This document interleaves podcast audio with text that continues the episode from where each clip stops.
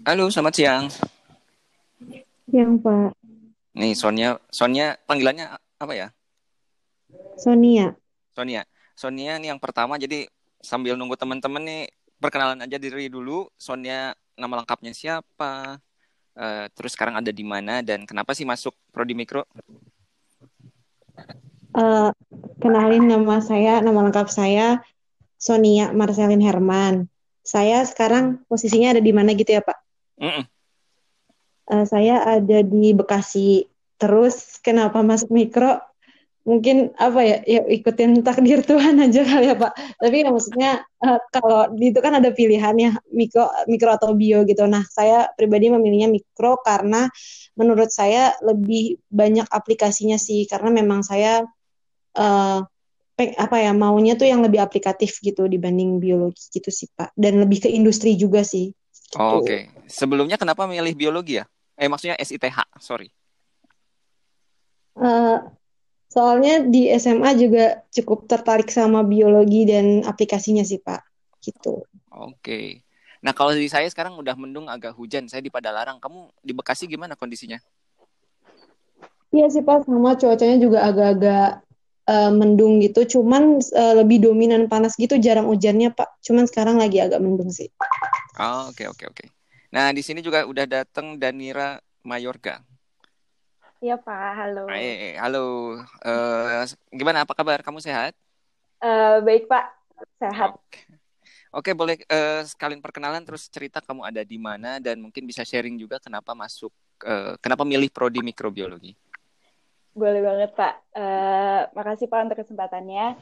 Eh, aku Carola Giovanni Denira Mayorga sekarang eh, menjadi salah satu mahasiswa mikrobiologi tingkat 3 di ITB gitu. Eh, aku NIM 3 dan kalau ditanya kenapa masuk mikrobiologi sebenarnya agak panjang sih Pak ceritanya.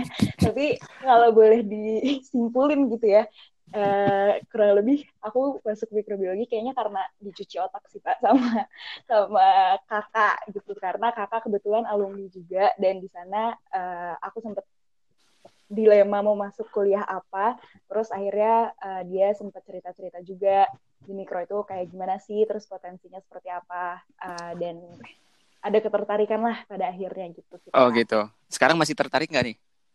Waduh, susah pertanyaannya ya Pak. Eh, orang orang orang orang itu boleh eh, ber- berubah seiring dengan apa? Seiring dengan per- apa apa yang ditemukan oleh dirinya dengan waktu ya nggak masalah sih kalau saya ya.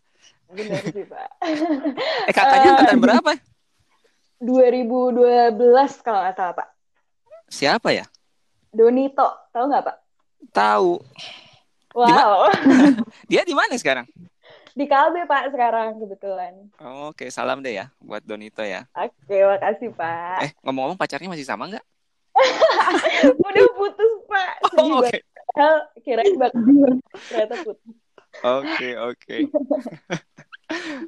Oke, eh, tuh jadi tadi sedang ngobrol apa ya? Jadi lupa. Ketertarikan mikrobiologi Pak. Oh iya ya, tuh hujan di saya tar. Saya harus masuk rumah nih. Oke Pak, hati-hati. Nah, gimana gimana? Eh, jadi kenapa eh, ketertarikan di mikronya? Jadi gimana nih sekarang? Eh, kalau jujur sih Pak, sebenarnya masih tertarik karena eh, banyak banget hal-hal baru yang baru ditemuin gitu di sini. Kayak saya eh, ngeliat struktur-struktur mikrobanya, terus bagaimana eh, organisme yang sekecil itu yang kita nggak bisa lihat mempengaruhi hidup kita. Kayak contohnya sekarang coronavirus gitu kan, semua orang ngerasain dampaknya. Cuman yang bikin eh, mungkin apa ya, kadang-kadang kehilangan motivasi gitu karena emang susah di tugasnya kali ya Pak, di berat di tugasnya dan lain-lain. Tapi untuk ilmunya sendiri kalau dari saya masih tertarik. Untungnya. Saya setuju juga Pak. Emang tugasnya banyak, tapi secara umum sih emang kuliah di ITB itu emang banyak tugas sih. Iya ya Pak. Heeh. Nah, diajarin untuk multitasking mulai dari ospeknya aja kan. Kadang-kadang tugas ospeknya itu almost impossible gitu. Jadi ha- harus harus keluar apa eh, dari kebiasaan nyari nyari solusi di luar apa di luar kotak gitu kan. Iya. Mulai dari ospeknya kalau kalau saya dulu sih. Hmm. Setuju sih Pak, setuju. Oke, ini sambil nunggu teman-teman yang lain uh, masuk, ini kan sekarang lagi kuliah online ini teman-teman rasanya gimana nih? Bisa sharing nggak? Apa sebenarnya seneng atau malah bermasalah? Gimana nih yang sudah dirasakan? Boleh Sonia dulu mungkin. Boleh. Uh, kalau saya sebenarnya kalau untuk kuliah online uh, belajar ya belajar aja gitu sih pak. Kalau saya belajar belajar cuman uh, yang ngerasa bedanya uh, ini sih pak. Kadang ya nggak uh, termotivasinya karena mungkin ngerasa jenuh gitu kali ya. Soalnya kan kalau di kampus tuh seru ya. Maksudnya kalau di kampus ya ketemu teman-teman terus banyak ngobrol terus udah gitu di lab banyak kegiatan yang kita lakuin. Nggak cuman di depan laptop terus nggak cuman laporan jurnal uh, dan tugas-tugas lainnya gitu. Nggak cuma terkait dengan itu. Tapi kalau di rumah tuh ya yang kita ketemu ini cuma laptop laporan jurnal dan teman-temannya. Terus kayak mau ngerjainnya di mana juga bisa kan di rumah aja ya. Kalau nggak di kamar di ruang tamu gitu kan. Jadi kayak paling tantangan yang saya hadapi kalau kuliah online ini yang lebih ke jenuhnya aja sih. Udah gitu kan kadang juga mungkin yang berkegiatan di rumah tuh bukan cuma saya kan tapi ada juga ade dan kayak gitu apa dan saudara-saudara saya juga. Jadi uh, kadang memang suasananya kurang kondusif gitu sih Pak. Itu sih kalau saya pribadi. Tapi kalau dari uh, belajar atau apa ya puji Tuhan masih bisa dihandle lah gitu. Oke. Okay. ya mudah-mudahan tetap semangat ya. Dan kayaknya emang harus nyari apa ya nyari cara supaya kitanya nggak jenuh sih gitu ya. Hmm. oke ini ada yang udah masuk lagi Aisyah Wahab. Ini panggilannya apa ya Aisyah ya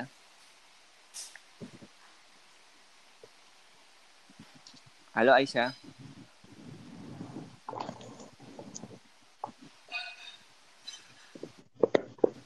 halo Aisyah uh, maaf Pak katanya masih nggak bisa masuk nih Pak dari Aisyah dan uh, Osu.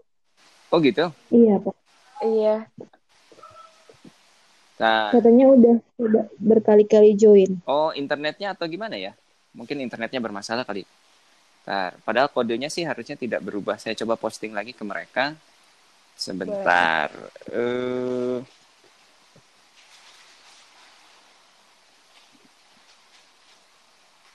kodenya sih masih sama. Barusan saya posting di MS Teams ya. Oke Pak. Oke, uh, nerusin mungkin eh da, kamu panggilannya apa sih Danira atau apa? Iya Pak Danira. Betul. Danira. Uh, uh. Kau Danira gimana? Uh, kalau saya kurang lebih sama sih Pak. Dari uh, kalau jujur emang masih agak sedikit menyayangkan gitu dengan keadaan online ini, apalagi karena semester di tingkat ini mata kuliahnya lagi bisa dibilang mikrobiologi banget gitu kan dengan praktikum-praktikumnya gitu. Jadi ada kekhawatiran sih Pak kalau nanti kayak uh, kurang uh, kemampuan buat hands on di laboratorium dan lain-lain. Tapi uh, mau gimana pun juga masih berusaha buat ngejalanin aja sih Pak. Oke. Okay. Yang terbaik lah. Mm -mm. Ya kita juga apa para dosen juga uh, ya kemarin sih kalau boleh share juga kita dosen juga kan memang kalau ngajar tuh kita ada target ya maksudnya target target kalian harus ngerti apa bahannya tapi juga kalian harus bisa ngerjain apa. Dan memang itu kita uh, tahu kalau misalnya kuliah online itu kayak hands on skill untuk laboratorium itu nggak sulit dikejar gitu kan. Ya apa uh, tapi mau nggak mau memang keadaannya seperti itu. Dan yang sudah kepikiran mungkin ide kami sih mungkin nanti kalau pandeminya sudah bisa diatasi dan kalian bisa masuk kampus, nanti kita kasih tambahan untuk skill-skill yang kemarin kelewat gitu. Ya mudah-mudahan bisa kita kerjakan lah. Ya, Amin. jadi tetap semangat lah ya. Ya Pak. Oke, ya, nah ini Aisyah baru gabung. Aisyah sudah bisa dengar? Uh, udah Pak, suaranya masuk oh, gak? Suaranya masuk, sip sip. Oh, iya, Oke, tadi sebelumnya sempat masuk juga sih, cuma terus kelempar lagi ya keluar ya. Iya Pak, tadi pakai HP. Oh ya nggak apa-apa. Uh, nah ini nanti tolong cerita, eh, cerita juga sama saya ya kalau sudah ini ngabisin berapa banyak nih datanya. Karena kalau saya di rumah pakai wifi ya untuk teman-teman yang pakai HP saya nggak tahu nih. Mudah-mudahan sih nggak besar, gitu ya. Uh, mungkin tadi Aisyah bisa memperkenalkan diri. Tadi teman-teman tadi yang udah duluan masuk udah memperkenalkan diri dan juga cerita dia ada di mana sekarang dan kenapa sih memilih mikrobiologi gitu.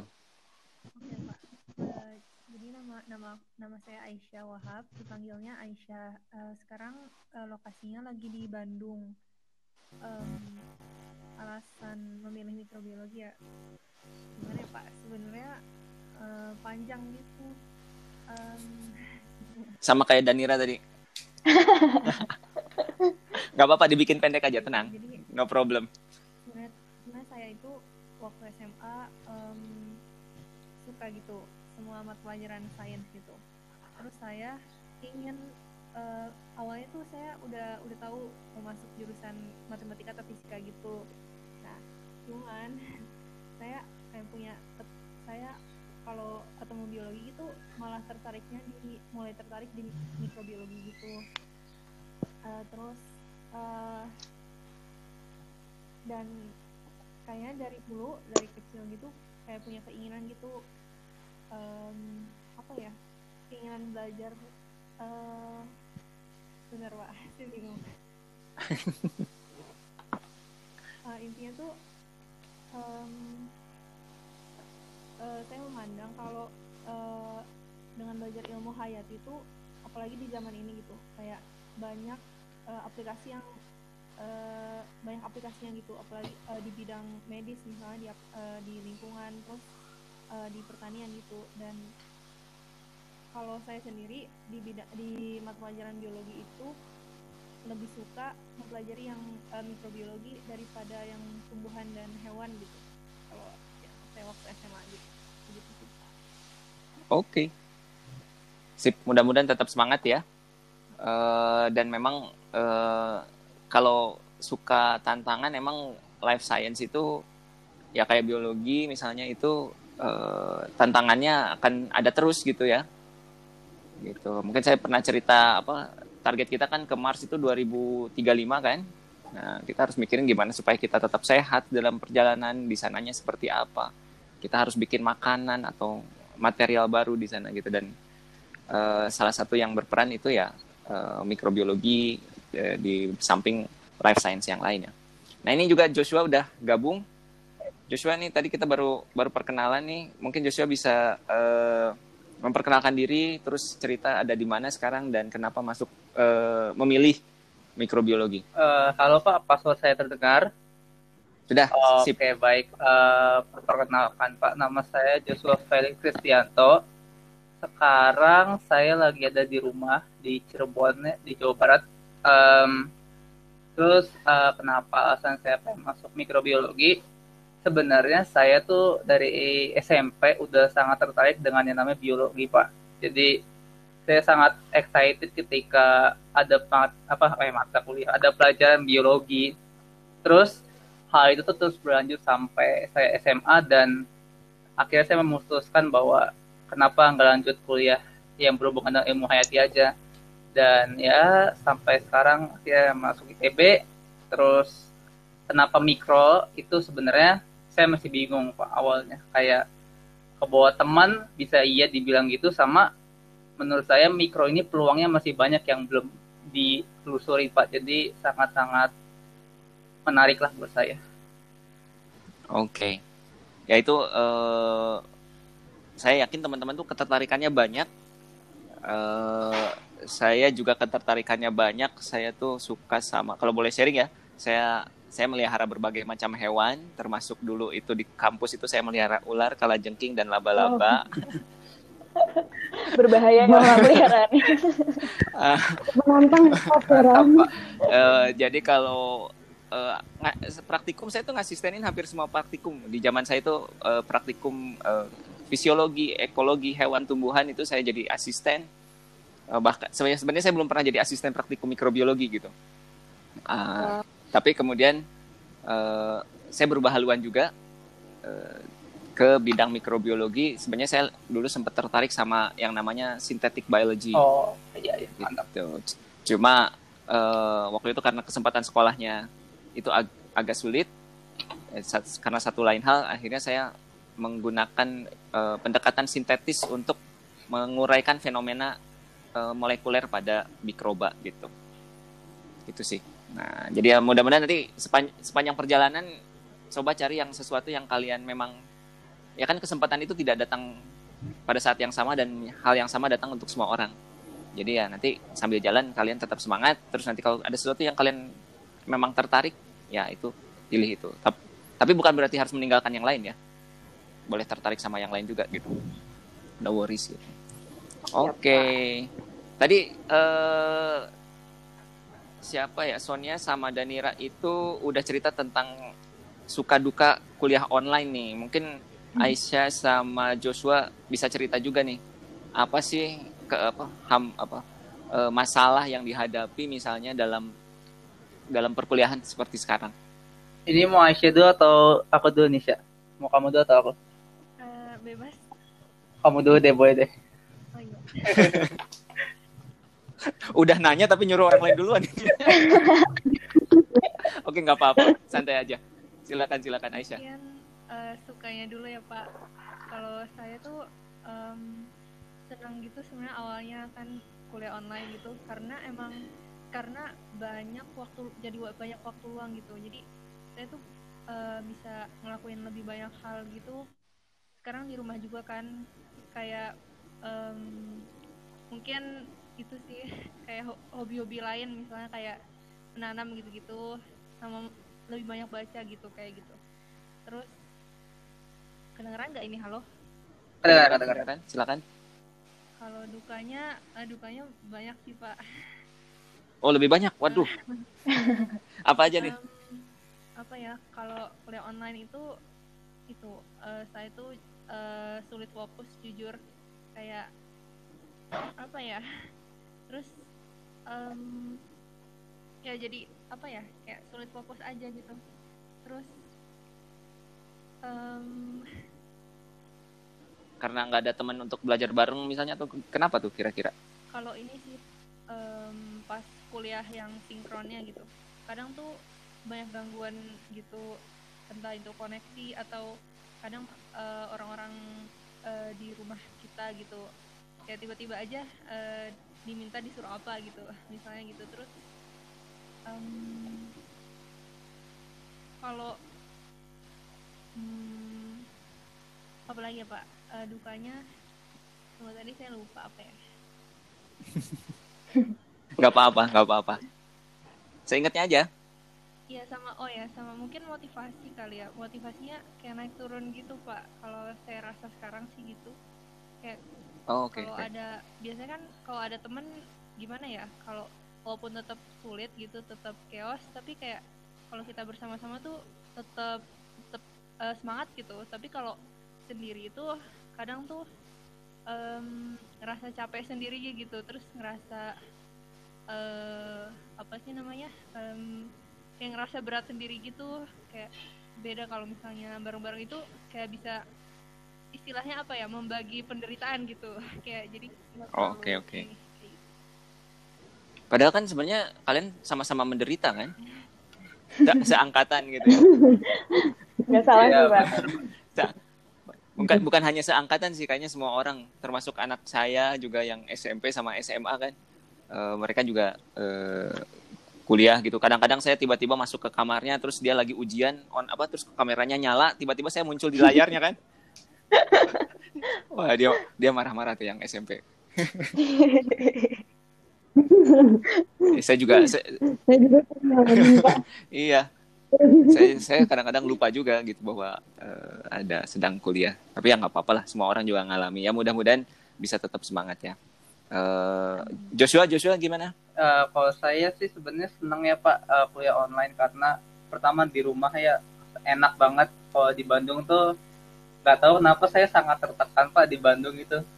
Tiap kali apa ya tiap kali bukan cuma tertekan di apa di kosannya doang sih tapi kayak kalau di kelas tuh gampang banget ngantuk pak kalau di kalau kuliah offline itu nggak tahu kenapa. Dan uh, enaknya ini ya kuliah online tuh kita pakai earphone dan suara dosen tuh pasti terdengar dengan jelas gitu. Itu itu sangat sangat apa ya sangat sangat membantu saya untuk bisa mengikuti jauh lebih baik kalau dibandingkan offline gitu. Terus kalau dukanya ya pasti kehilangan itu sih pak. Skill lab itu ketinggalan itu sangat-sangat menyedihkan sih. Meskipun ya banyak kita kalau menurut saya saya malah jadi lebih banyak teorinya itu dapat banget gitu dengan kelas online begini. Tapi kayak hanya di prakteknya itu yang ketinggalan. Paling itu sih pak kalau saya. Oke. Jadi nanti kalau pandeminya udah selesai, eh, supaya kamu nggak ngantuk nanti saya sering pang sering panggil ya berarti ya. catat pak catat boleh pak boleh pak ya terus buat tadi juga saya udah cerita sama siapa sama suaminya sama Danira. Eh, ya kita juga pak apa?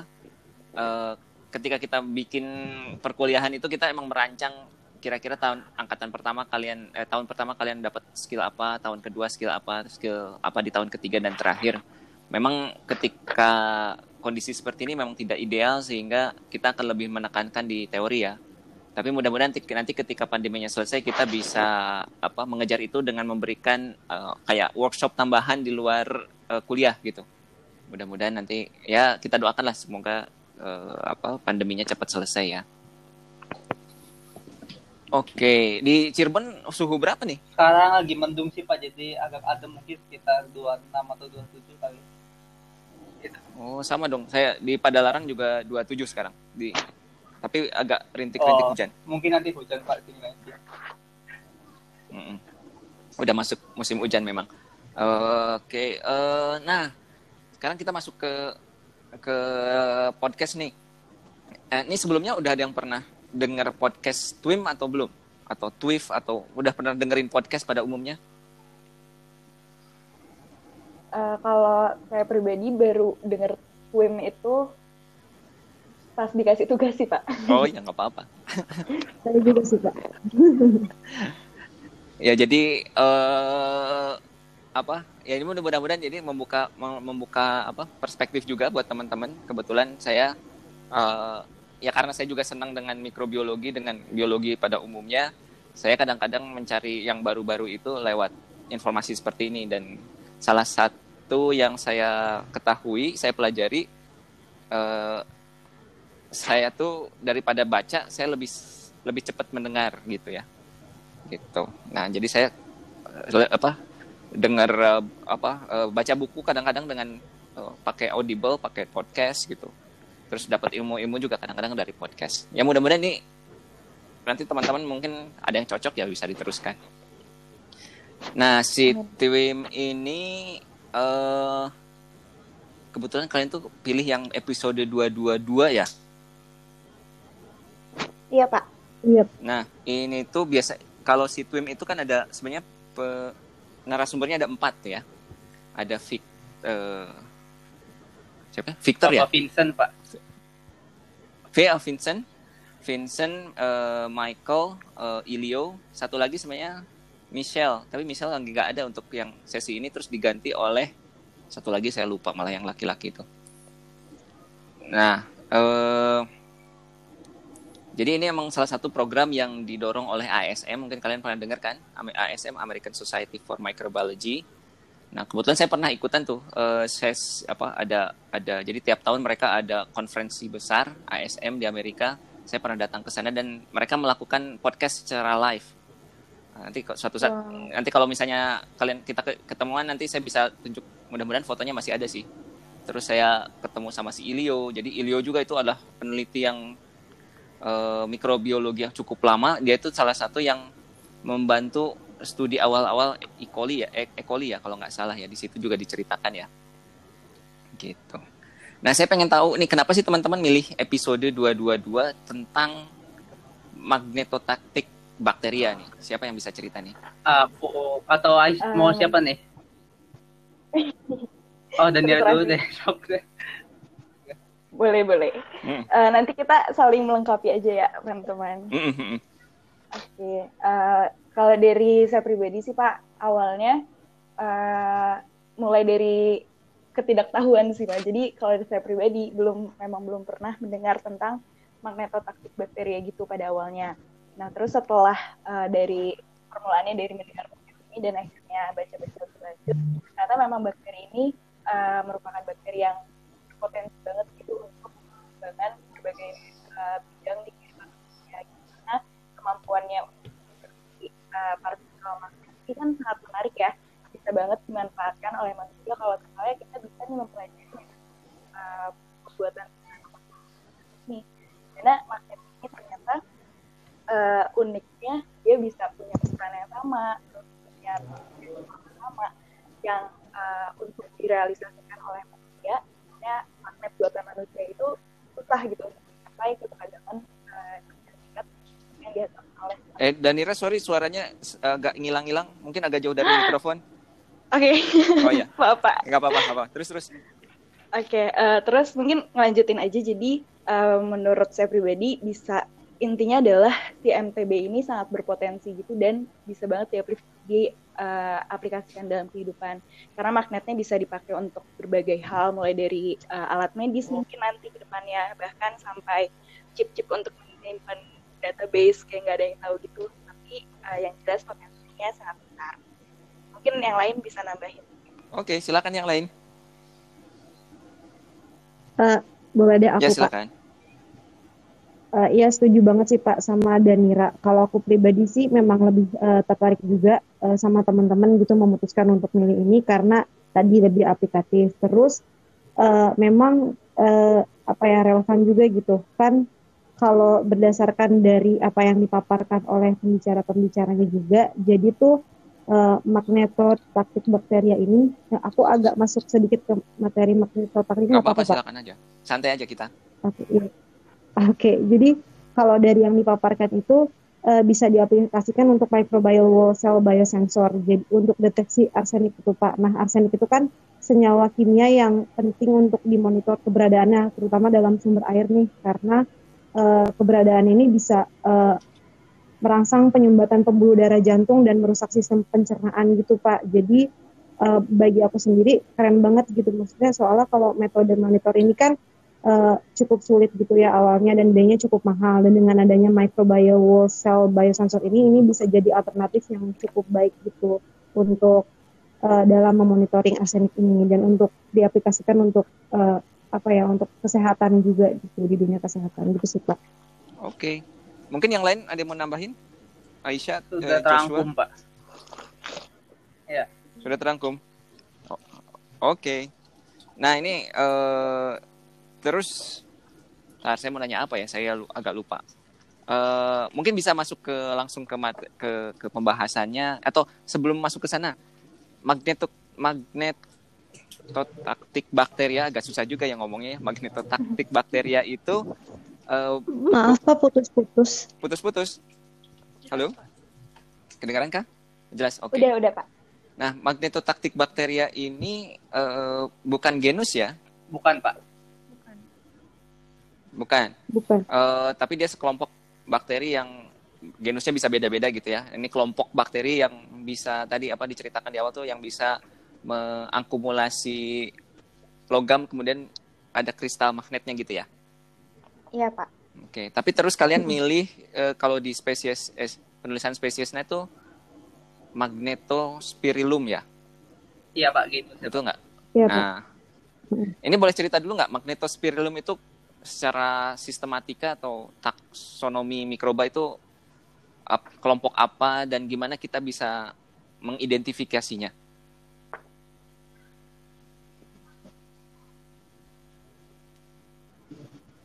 siapa nih? Ini karena enggak karena enggak saling nggak bisa saling lihat gitu ya, jadi sambil saling nunggu ya. Gak tahu siapa yang ngekode. Aku yang sistematikanya ya coba ya Pak. Yang Ya silakan silakan Aisyah. Spirillum, uh, dia itu masuknya dalam kelompok subclass alpha proteobakteri uh, sama juga dengan magneto yang spirillum yang magneticum AMB1 sama yang magnetospirillum griffis Walden MSR1 yang dipakai di jurnal acuan kita. Uh, terus uh, mereka ini bakteri gram negatif dan anaerob fakultatif. Uh, mungkin untuk tadi apa pak yang keduanya? ya secara uh, terus bagaimana sih kita bisa menemukan uh, bakteri ini di mana dan terus uh, kalau mau identifikasi atau lihat mikroskopik kira-kira apa sih yang harus kita cari gitu? Ya jadi kalau um, secara umum magnetot magnetotaktik bakteria ini tuh bisa ditemukan di mana-mana dan dia tuh uh, punya kelimpahan yang tinggi di sedimen biasanya di sedimen baik air tawar maupun air laut. Namun eh, kalau untuk diisolasi sendiri dan dikultivasi itu sulit karena dia itu tuh termasuk bakteri yang fastidious gitu. Jadi kebutuhannya tuh apa ya kayak rewel gitu kan kalau fastidious tuh jadi sulit gitu untuk dikultivasi. Makanya untuk identifikasi lebih lanjutnya itu biasanya dilakukan sequencing eh, pada gen markanya gitu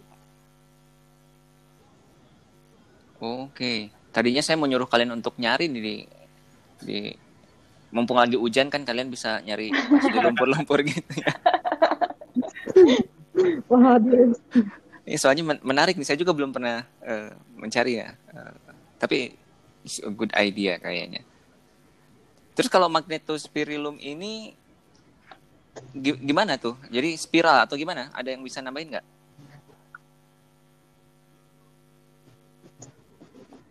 Kalau tiba-tiba kalian disuruh nyari, terus kalau terus kira-kira di nanti kalau di mikroskop kita harus nyari seperti apa nih?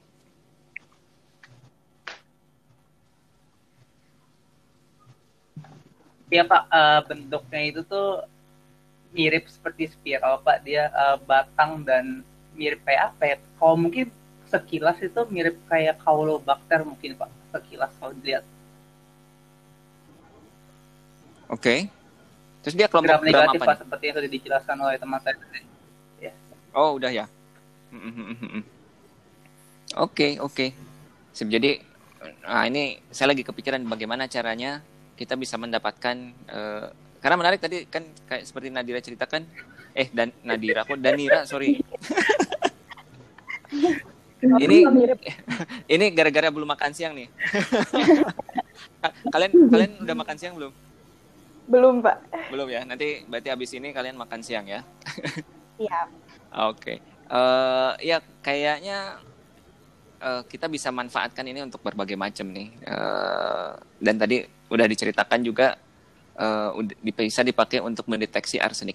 Mungkin kita masuk ke pen- apa, pembahasan jurnalnya. Silakan ada yang mau bisa menceritakan nggak? ah, Sebenarnya apa yang dilakukan dan eh, gimana sih kita ngedeteksinya ini dipakai untuk mendeteksinya?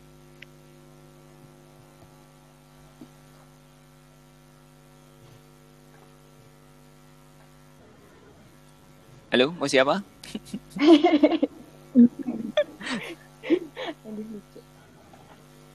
Eh, Kak, aku cerita di awalnya kali ya Pak. Boleh, Oke. boleh. Nanti yang lain nambahin. Ya, nanti untuk sistem uh, spesifik dari arteria itu bisa ditambahin Uh, jadi sebenarnya pada dasarnya uh, secara sederhana gitu ya kalau dijelaskan kelebihan Su- dari su- eh, mikrofonnya kayaknya gerak-gerak. ya, uh, jadi kalau kelebihan dari si MTB ini dia kan bisa uh, memproduksi magnetit itu kan partikel magnet. Nah ini bisa terjadi karena MTB ini dia uh, memang mendeteksi uh, medan magnet gitu. Jadi dia bergerak mengikuti medan magnet. Nah kemampuan dia untuk menavigasi uh, dan apa ya merasakan magnetik kali ya itu karena memiliki organel yang namanya magnetosom gitu pak. Nah di dalam magnetosom ini terdapat uh, ferromagnetic nanopartikel. Jadi si ferromagnetic nanopartikel ini yang menjadi bisa dibilang sumber magnetit di dalam uh, MTB-nya gitu. Nah terus magnetom ini dia bisa mengikuti arah uh, medan magnet bumi dengan saling berjejer gitu untuk magnetosom yang berukuran sama dengan kandungan uh, ferromagnetic nanopartikel yang sama dia akan saling berjejer membentuk bisa dibilang semacam jarum kompas yang memiliki kekuatan magnet yang kuat gitu karena sebenarnya kalau magnetosomnya cuma satu dia uh, mungkin bisa dibilang kurang kuat gitu partikelnya mungkin untuk mekanisme deteksi arsenik ini bisa dilakukan Halo Danira, ngilang lagi Iya. sekarang. sekarang masih nggak pak? Sekarang udah oke. Ah, oke. Tapi Tadi dong. Tadi eh, sampai untuk eh, mekanisme terus hilang. Eh, mekanisme yang mana ya pak? Eh, yang magnetosom udah Udah sih, sempet- mereka bisa apa? Bisa alignment sama eh, apa tadi? eh, s- arah Arah arah magnet, angin, eh, apa? ya gitu ya tadi. ya Arah magnet. Iya. sorry. Kurang Iya. gula nih kayaknya. Oh ya buat buat teman-teman nanti yang mungkin denger nih ya. Tadi Danira sempat ngobrol eh, bercerita tentang MTB. MTB Oh, itu iya, bukan mountain bike magnetotaktik bakteria gitu, MTB. Bener. Oke, ada yang mau nambahin? Aku Ya. boleh deh Pak. Jadi eh, kan Silakan, silakan. ini tuh kita base yang dibahas di podcast itu pemanfaatan MTB ini sebagai biosensor. Nah, jadi kenapa sih si MTB ini bisa dia mendeteksi keberadaan arsenik ya yang kalau nggak salah arsenik itu apa ya logam berat bukan ya Pak? Kalau nggak salah ya Pak.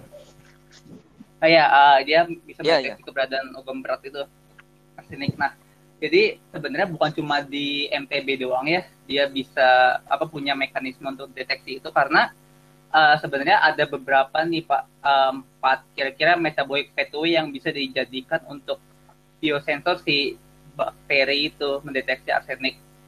Pertama ada yang namanya operon ARS RDABC. Nah, terus yang kedua ada namanya sistem metilasi arsenit.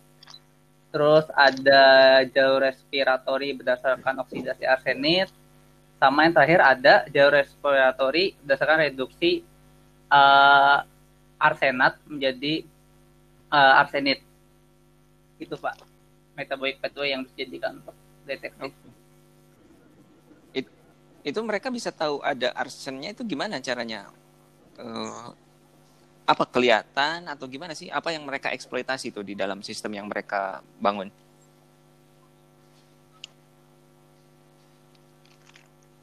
Oh iya Pak, Eh, jadi gini mereka ini tuh di jurnal ini mereka memanfaatkan eh, sistem pendaran Pak.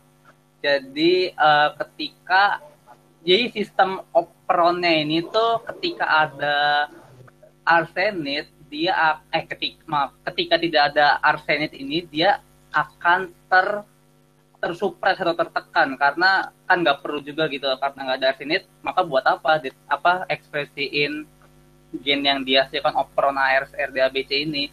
Nah, ketika ada arsenit, eh, sistem operonnya itu akan jalan dan mereka ini tuh mau si eh, ilmuwan-ilmuwan yang melakukan penelitian itu modifikasi eh, si gen dari MTB-nya ini supaya ketika ada arsenit, dia itu akan menghasilkan pendaran, Pak. Jadi begitu. Ketika ada arsenit kadar tertentu, Oke. tertentu akan menghasilkan pendaran. Nah ini terus hubungannya sama si magnet ini gimana?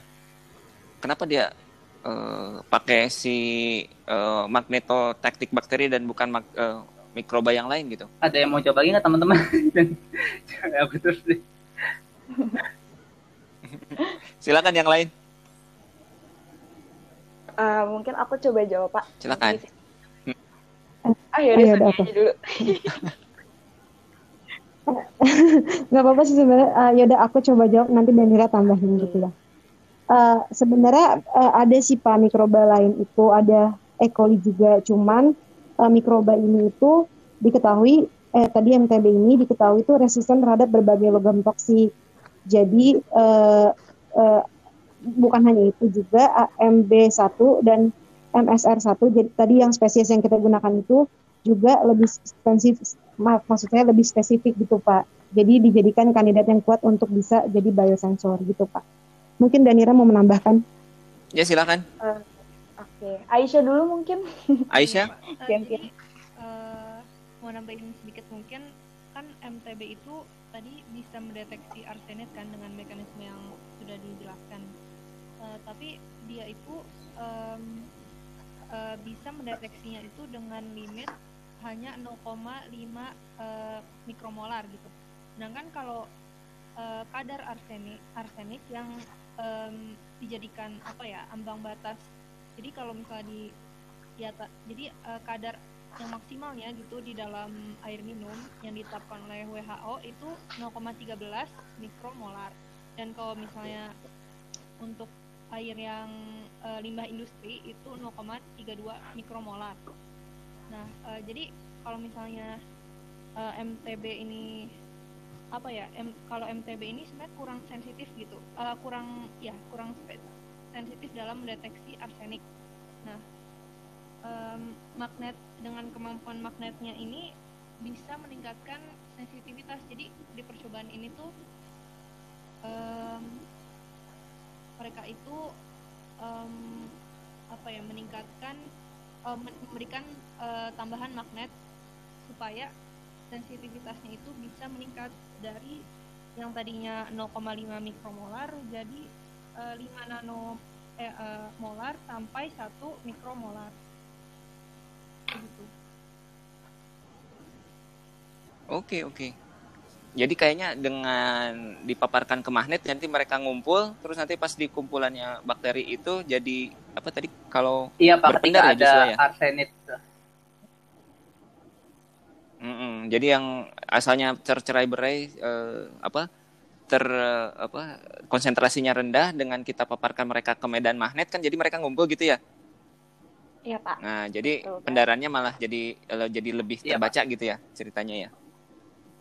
Iya, Oke. Nah, ini berarti kita juga bisa pakai untuk yang lain ya. Karena dengan eh, eksploitasi sifat magnetnya kita bisa mengumpulkan walaupun sensitivitasnya rendah tapi kita bisa tingkatkan dengan mengumpulkan bakterinya dengan cara ditarik oleh magnet gitu ya. Benar Pak. Nah, iya makanya kalian harus cariin bakteri ini buat saya nih. Nanti deh Pak kalau hujan ya Pak. Ini saya udah hujan saya. Di rumah saya belum Pak. Oh. Bentar lagi. Oke oke, sip sip. Ini dari teman-teman kita udah ngobrol 40 menitan nih. Eh, ada yang mau ditambahin mungkin tentang apa sih ada info mungkin tambahan lain terta- terkait mikroba ini yang mungkin menarik Eh buat itu Dan, boleh tuh Dan, tambahin Dan. Boleh. Eh, mungkin ini sedikit sih Pak. Mm-mm. Jadi eh, kalau berdasarkan podcast juga ada yang menarik menurut saya di mana sempat didiskusin kalau eh, kemampuan bakteri ini sebagai biosensor mungkin nantinya bisa eh, digunakan untuk mensensor coronavirus juga nih karena eh, seperti yang tadi Hmm. udah sempat dibilang dia kan bisa terkonsentrasi dengan mudah eh, dengan bantuan eh, tambahan medan magnet gitu. Nah, eh, kalau misalnya kita bisa mencari cara untuk eh, mem- apa ya menginput gitu reseptor dari eh, coronavirus ke bakteri ini bisa saja nanti dimanfaatkan untuk eh, mendeteksi adanya coronavirus gitu Pak. Oh, Jadi sangat aplikatif banget memang.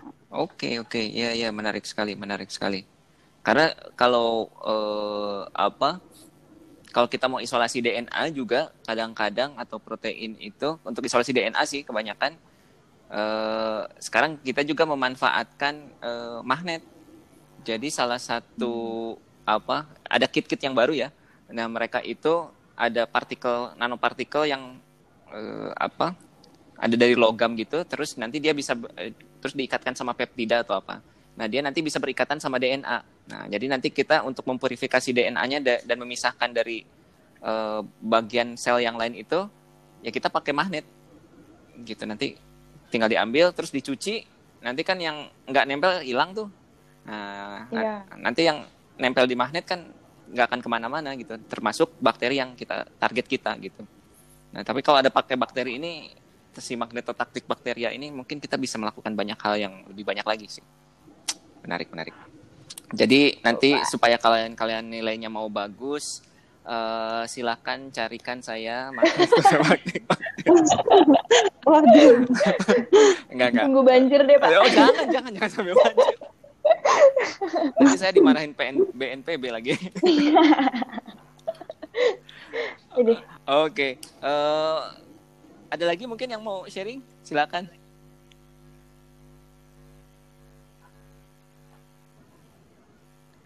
Kalau nggak ada, eh, saya terima kasih banyak nih buat teman-teman yang sudah eh, berpartisipasi, berkontribusi, dan tetap semangat nih. Eh, saya minta juga teman-teman tetap semangat dan kalau ada apa, ada apa-apa, jangan lupa bahwa kalian itu senasib sepenanggungan bukan hanya satu mikro, satu angkatan mikro tapi satu jurusan satu fakultas satu ITB satu Indonesia satu dunia gitu. semuanya kuliah online atau apa ya Bener. ya jadi eh, ya saya harap kita harus lebih berpikir out of the box gimana supaya apa ya me- mencari motivasi yang lebih gitu berolahraga eh, Tadi juga saya ngobrol sama kelompok sebelumnya itu ternyata berolahraga itu membantu kita untuk menyerap ilmu juga gitu. Jadi wow. uh, uh, jadi ada ada penelitiannya ini ilmiah ya. Jadi uh, beraktivitas fisik itu ternyata membantu uh, bawah sadar otak bawah sadar kita itu untuk mencerna informasi yang sudah kita terima. Gitu.